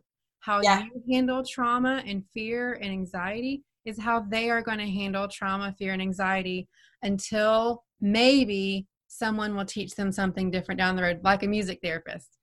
But yeah. let's teach them that when they're young so they don't have to have such a struggle. So that that's just beautiful. I love that. I, I just couldn't ask for anything better that you've said so far. I love that. So teach your children how to self regulate by example. Because again, you can't tell your children to calm down when you can't be told to calm down. Exactly. And in fact, we could learn a lot about self regulation from our children because they are constantly expressing their emotions. They stomp, they slam, they tell you what they think, they cry mm-hmm. all the time. Uh, they do all the things that allow the emotion to move through them. They are very good at not becoming pent up in emotion the way us adults are because we tend to keep the emotions inside us and release them at, at what we think is an, emo- is an appropriate and very grown up way of doing it. But usually we try to uh, cognitively rationalize our emotions away, make sense of them in a way that we think, oh, well, now that makes sense, that emotion will go. But it doesn't. So allowing our children to see us regulate mm-hmm. and the things that we need to do, like singing and breathing, gives children uh, the opportunity to witness it and to then give them permission to do it themselves. But if we also watch the way they do it, the way they leave a room when they're not coping in that room, mm. it might be popping out and yelling at everyone as they go, but they know that they have to do it. Yes. Um, they're not people pleasing. Right. And so we can watch, we can learn a lot from the way they regulate as well. It's a beautiful connection, beautiful relationship there. Absolutely. So you have two children and you are married, but you didn't get married until later in your relationship, right? Uh-huh. So how yep. what was that process like and how was that decision made to wait to get married till later? Well, look, I was nagging my husband all the time. I was like, "Why? I mean, oh, when are you going to propose? What is going on?" Uh, so it was the cause of much, much of me going, "Come on, come on, what are we waiting for?" But essentially, when we met, we it was one of those things where um, I kind of the day I met him, I was like, "Oh, I've been waiting for you." like where have you been all my life and we had a mutual just instant knowing and it was it was interesting because we weren't romantically involved like we just met um you know randomly through a friend um and i had he definitely wasn't someone who i would normally like if i thought i had a checklist of all the things i was looking for in a man. Um, and he wasn't like ticking all the boxes. But it was greater than that. It was an instant knowing. Yeah. and um, our relationship started really quickly after that and it was just such a yes feeling. Mm. um, and we both felt so strongly and so quickly that we had children waiting for us. And we actually sort of we sat with that and it was it was a bit difficult because we'd only been together um, for a very short amount of time, and we knew that we were being called to have children. And we were also knew that that would be difficult for our families to understand and our friends to understand, because although we were in our 30s when we met, um, you know, it was still a very, very soon. We we became pregnant with Maple when we'd been together for three months. So we had to consciously sit with that and go, this is going to be difficult for other people, uh, but but we really, really do know, and we're trusting we're trusting what what is being brought to us mm. and we are feeling that there's this child waiting and we're ready and we're here. And we decided to go ahead and follow our path anyway despite that it would, might be difficult for others to understand. Um, and so we actually we actually invited maple in. We sort of we sort of one night just went you know baby if you are there and if you are ready we're here ready for you oh gosh, I'm getting teary just thinking about it again. Um, and then we were pregnant straight away. She was there. She was ready. Um, so I mean, it was a little bit. It was a little bit scary, I guess, it all happening this way. Mm. Um, but it also felt really right, and we just followed all of the signs and the feelings, and just you know our instincts around it all. So, um, talking earlier about your tendency to have feelings of shame. Had you at that point learned how to be aware of those? And did that help you better communicate to people that maybe didn't agree with your timeline? Were you no. able to communicate better or were you still in the learning process? I was still in that. I, I was still in that process. I was still a people pleaser. I definitely said everything i just made sure that whenever people were saying whenever i was talking to people about it i was saying whatever i thought they needed to hear mm. and i would not i would have i would have been but but you know people also didn't actually disagree or show too much concern about it to us. So I wasn't put in a in a situation where I had to act. They were potentially talking about us, yeah, and worrying about us, and that makes sense too. Because if my child was having a baby with someone they'd met three months ago, um, I would also have, you know, thoughts that I would probably want to talk about with someone. Um, so that was all fine. Um, but I certainly, at that point in my life, was still very much a people pleaser, and it was difficult to um, to just follow my instinct. But I, but as much as I have been a people pleaser my whole life, and I have experienced, and I do fall into a sense of shame a lot, I still have always had such instinctual urges that I know need to be followed, that I have always been good at following what's really right for me and then feeling shame about it afterwards. So the shame has still always been there, but I've always still acted on what I know to be true for me. Right. And that's, you know, we're always the little child that was ashamed. We're always the little child that was hurt. That's what people need to understand. Healing doesn't mean you never have those memories again or you never have those feelings again again it's how long do they affect you and how exacerbated are the feelings? Because i'm i'll walk into a room sometimes and I'll, if i'm not familiar with people or if i don't like where i am i'll just zip, exactly. shut it down you know? And i have to be aware of that because people see my face as something totally different than what's on the inside. So knowing that that's just your default. It's your default from what you learned but so how how do you deal with that now though so what because i know that time frame even though that might be your default setting it's that awareness of it and then check in with it. So t- how is that how does that play out for you to where you're like you're that way for a second but then you reorient? How does that look for you? Yeah i now recognize when i'm experiencing a sense of shame and i don't I don't try. So, firstly, what I used to do when I recognized I was in this pattern, then I'd feel really bad about experiencing shame and tell myself, you shouldn't be feeling this, which made it worse mm-hmm. because I was not supporting myself in that moment either. Yeah. And so now I recognize feelings of shame and I just let them come and go. But I work to, I, I've become really aware of my patterns. I've become aware of, of the stories I've told myself since childhood and potentially how those stories have arisen and I've really worked hard to just experience them and accept them and shine light on them, mm-hmm. shower them in love rather than feeling um, as, a, as a way of healing, I guess. And then I use my melodic mantra, which is I come up with affirmations that I need to hear, things that I need to believe, what I need to know, and I sing it.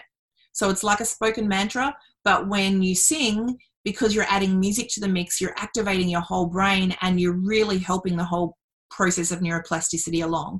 So at the same time as I'm becoming aware of, of patterns such as shame in my life and accepting them and not trying to shun them, just accepting that they're going to come and go, I'm also rewiring my belief system and, and who I am and what I deserve and and you know, all of those things by having a daily practice of melodic mantra. Mm-hmm like you said earlier it's that acknowledgement like when you deal with your people just acknowledging it just saying it and if it's writing it down if it's talking it if whatever it's it's when we ignore it and suppress it that it becomes a problem. It's not a problem to feel all these feelings and your your body will be healthier and it will do better by you if you just acknowledge and experience it and sit in that moment like you said be aware of it, be in it, but then like, okay, now let's get up because we know that's not the truth. Yeah, so totally. yeah. Constantly focus on regulating, constantly focused on just making sure I can be as balanced as possible and not caught up or fixated on the feelings, not grabbing hold of shame, but just letting shame be there and move out when shame is ready. Um, yeah, it's it's been made a big difference in my own life. So, outside of the shame, um, working through that, you also dealt with some postpartum depression. Is that right? Yeah. Well, here's where my story gets super interesting. So, I um, really started to shut down when I was pregnant with Maple. I really started to do things that I used to do in my early childhood uh, that I hadn't done for a while because I was a musician. So I was playing music every day for hours, and this really regulated me. When I was pregnant, I was very, very sick mm-hmm. every day the whole time. I was unable to play music. I was basically unable to open my mouth. I, was, I was that sick. And so all of a sudden, my regulatory sort of activity had been gone. um, had been taken from me, I guess, and I was unable to access music the way I had throughout the whole rest of my life. I started noticing patterns in my body doing things that I'd done as a child, mm. which was like counting in threes a lot inside my head and finding it difficult to talk like finding it difficult to access my Wernicke's area and to be able to know what words to go with what and to have the processing speed that I needed to be able to keep up in conversation. And these sort of things just got more and more and bigger and bigger. And um, after Maple was born, I sort of, um, I, I don't think I really talked to anyone about it. And then by the time I was pregnant with Chester, which was a couple of years later, um, I was really struggling to function on any level. So I was finding it difficult. I couldn't make a cup of tea. Like I couldn't finish the act of pouring myself a cup. There was all these things going on. And so of course I was diagnosed with postnatal depression because all of these things, these characteristics were coming to the surface at the same time as I was having my babies. Mm-hmm. And so naturally that's uh, that's what it was called. Now, this whole time I kept thinking, but I don't feel depressed. There is nothing about my mindset that feels depressed. And I've worked in mental health forever. So I was like, this, this, I'm sure this is not depression. Mm. I understand why it would be classed as that because externally this is how it looks. And I've just had kids. But what the hell is going on with me? Mm which was that in 2016, I was diagnosed with autism.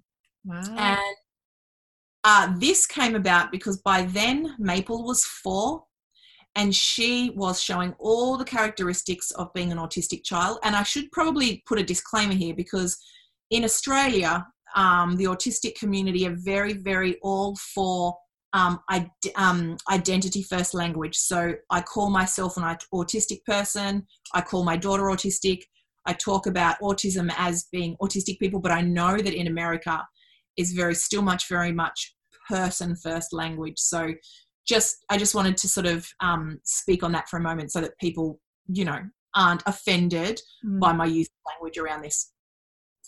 Um, but I was able to look back at this point. So Maple was diagnosed as autistic, and I was, and I was able to look back across my entire life and see all of these things that I'd really struggled with internally because my expression of autism wasn't outward. It wasn't rocking and screaming out loud. It wasn't punching walls and running away. It wasn't, uh, there was a lot of not talking, but I was classed as a shy person and there was a lot of not being able to, to eat food but it was classed as being a picky eater.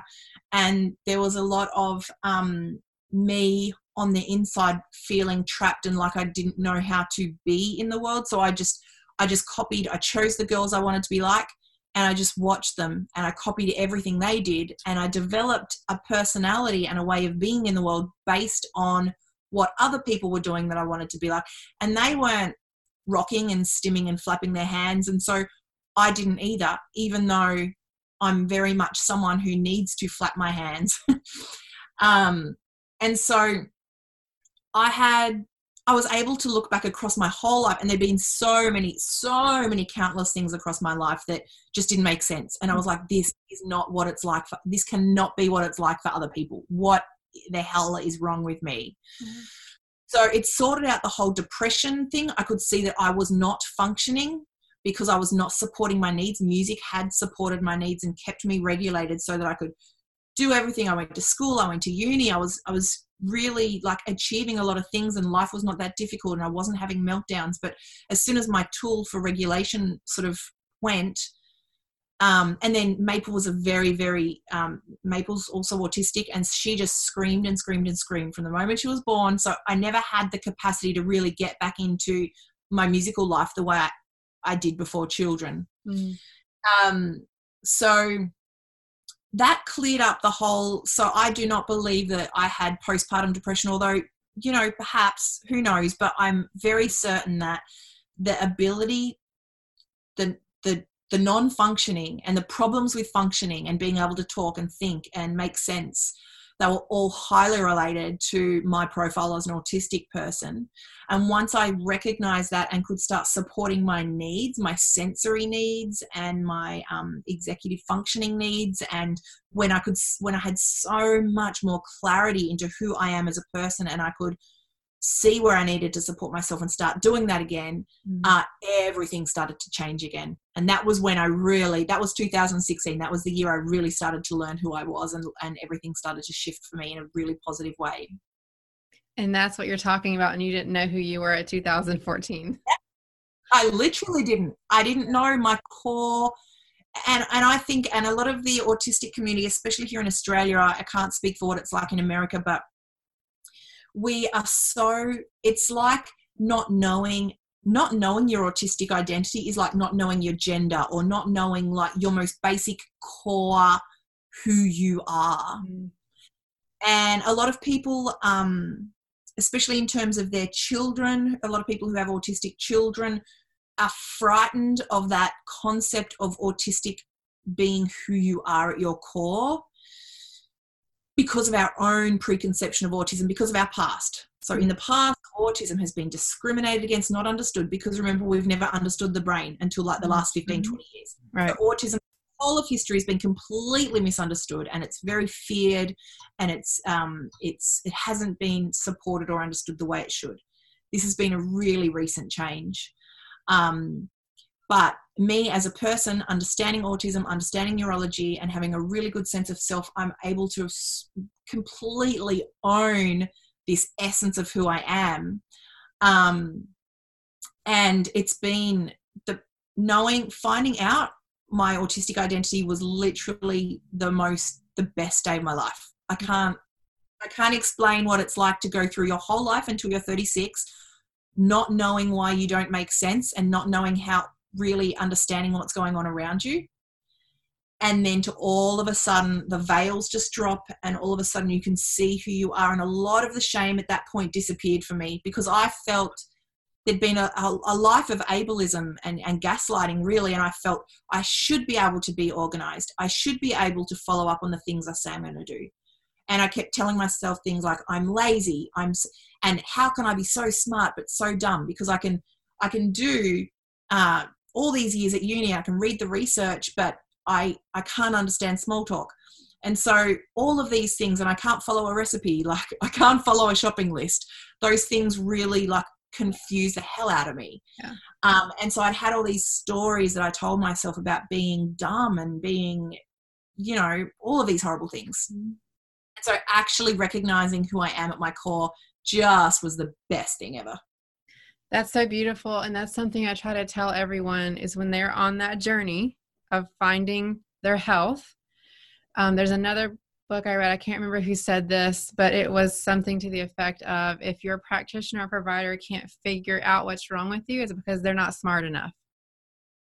They're not looking in all the corners and avenues. And we get so laser focused on a diagnosis that once you get that, that's who you are but there's so many caveats and things that come into play with who you are because you are a snowflake. We all are. There is no one else like us. We can't be put on a regimen of care and come out like this other person over here with the same diagnosis because how you got your the way you are is completely different way the way they got that way they are. So that's what i try to express to people is you got to stay on that journey until you come to your conclusion as you figure out and you feel it and like you said you it was like the veil was torn away.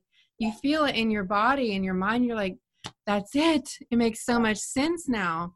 And so i think that's one thing i want to leave everyone with is if you're on a journey if you're in chronic pain if you have mental emotional physical trauma issues of whatever sort keep going. Is that what yeah. you would tell them? Oh uh, absolutely. Like you can't i personally couldn't rest until I knew who I was. And I, am sure that there are so many eh, people in the world who just don't really know who they are, who are still trying to seek that. And even though I've got this level of clarity now, there's still more. Like I know that there's never a end point of working out who I am. That's always going to change throughout my life, as it will for all of us. Um, and even having the, the diagnosis of autism was so important to me initially because I needed that to really understand how to support myself. And even now, only a few years later, um, it's less important. But if I hadn't have had that diagnosis or that identification um, and the clarity, that depth of clarity around who I am, I would not be at the point now where I can start to not rely so much on labels um, and definitions um, because I have such I have such a deeper understanding of who I am and what I need. And that is the most that is the most you can ask for as a person is to just continue to deepen your understanding of who you are and what you need. I think There's that's no a good way that's a good way to put it is to any type of um, diagnosis or really observation of anything about you should only be um, a, a mechanism of maneuvering. So you get this information okay how do i need to maneuver to help myself best regulate given that information not this is where who you are and this is who you have to be and you have to stay over here. It's just a yeah. piece of information. So using that information use if you use it mm-hmm. let it maneuver you given that information to your regulatory component of who you are. So that's amazing i just i knew there was going to be so much good that would come out of this conversation and now you've like this is just perfect for what I, I hope for is you've come on this other side again like you said we're we're a new we're a new you with every event that comes into our life. So I, I, was a new person after I had my first child. I was a new me after I had a child that was injured. I was a new me. I was I was told I wasn't supposed to be able to have my second child. So you're a new you after. So we're always developing, growing, learning. Um, but you're on this side of being able to utilize all of those tools so that the next thing that comes up, you're like, wait a minute, I can look back at that thing that happened in the past and I I was able to come through it. So what this thing that is facing me now, I can also come through that. And what I think the, the one of the greatest things about it is you're showing your children that. And I know you're I watch like watching your Instagram page just makes me feel good. Like you're so artsy and you're outdoors and I just like I feel more in touch with nature just looking at your Instagram page. Oh, one of the one of the really sweet things that I wanted to end with was you're talking about your husband and you talk so just glowingly about him and he's the personality like you said different maybe than what you expected but tell everyone about that amazing mother's day oh, you had yeah. in the woods oh okay it's like a so storybook firstly we live in tasmania in australia which is and we live in a very regional area sort of half rainforest, half bush. Um, and we have an acre and a half, so I'm not sure what that is in in America. How you would describe that Same. size? Same. Use acres. Yep. So one and a half acres. So we're very lucky. Uh, on my very first Mother's Day in the, on this property, um, my husband there, there was an old bath down in the bush that someone had had from when they used to keep bees. And they used to have the bath there for the bees to dip in. Uh, he found it and he scrubbed it out and my he and my daughter did it together they cleaned it and they brought it up to the bush into a nice little clearing and he built a fire pit under it and he filled it up with what on mother's day he, he said why don't you go out for a couple of hours and just have a couple of hours to yourself? And while i was gone he and maple went around and collected wildflowers and they filled the bath up with what they lit the fire filled the bath with water from our rainwater tank until it warmed up and then they sprinkled all these little wildflowers all over the, the water. And he also we had a little hut there from where the beekeeper used to have the hut. So he'd set up this little table with champagne and cheese and crackers and berries and a mm. book he brought my book down and put the book and he had a towel hanging from a branch and they brought me down in the afternoon to this steaming hot fire bath in, and I'm talking like all around me were a 40 meter high eucalyptus trees. Oh. And so when I hopped in the bath and I had this whole space to myself, uh, and I just looked up and all I could see were these giants towering above me. I, I, it was, I've done it. It's, so it's a tradition now. I have a Mother's Day bath every year on Mother's Day. And um, I sit in there till dark and I just watch the darkness come in, and then I see bats start to fly around, and it's just such a beautiful Uh, it's just a beautiful place to live, and it is exactly what I need to regulate. Uh, in fact, baths are one of my most important um, personal self care rituals. Yep. That is beautiful. And everyone needs to go scroll down her Instagram history and find that picture because it's so beautiful. And it's so awesome that that's, you know, we could talk about relationships for a whole nother hour, but it's amazing that he learned you to know what you need to help you. And that's a huge part of a good partnership is learning that. So it's amazing that he was able to do that for you. And I'm glad that you do it every year. That's awesome. I love it. Me so, too. what's that? Me too. I couldn't do without them now. Yeah, I know. So we have had so much information. This is actually the longest podcast I've ever done, but we just have so much that we wanted to share with people and to try to help, especially during these um, trying times and stressful times. I think the biggest takeaway is they're there. What are you doing to help your body and to help your mind navigate back to regulation and be able to better walk through these times? So, Ali, I know you have a lot of stuff on your website that people can, and I'll have all your information in the show notes.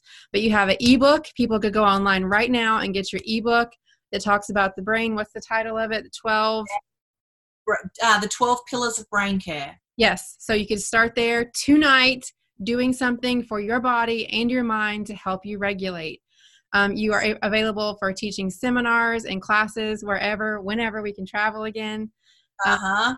and then, so anything else that you want to tell everyone before we before we cut this out? I have a um I have an online e-course which is called Brains Equal Behaviors. It's a 10-week e-course. We only run twice a year, so it will not be running again until about November. Mm-hmm. But if you're on my website and you're looking at my resource and resources and going, "Oh, I really resonate with this." Um, you can just click on the button that says Brains Equal Behaviors and go on the wait list, which means you'll be notified of when it's time to find out more about it if that interests you. I also have a um, membership called the Brain Care Cafe. Um, and in the cafe, which is kind of cool right now because we can't go to any actual cafe. So here we are all meeting in a cyber cafe and we do a lot, we focus on brain care. And so each month of the year, we focus on a different pillar of brain care, which we haven't talked about today, but you will read all about in the free ebook. Just go to my website, click on the, the ebook download and um, have a read. It's super interesting. Um, and we use we focus on using music in the brain care cafe to regulate and to um, my definition of brain care is giving our brain more of what helps it run and less of what shuts it down so the 12 pillars of brain care are all about things that our brain needs more of to help it function at its best and we can address those things through music based strategies. It's really creative, it's really simple, it's really accessible, um, and it's just a, a really cool uh, little place to be. So, the Brain Care Cafe is something else you can look up if you're interested. Awesome. Thank you so much for your time. I know we're on totally different sides. We're like 9,000 miles away from each other, I think. So thank you for sharing this time with me, and I hope this um, message and story of of yours and your experience in life and dealing with all these different um, areas of life and people are helpful to others. Thank you so much. Oh, it's been my pleasure. Thank you for having me here. Thank you. Have a great day. You too. See you.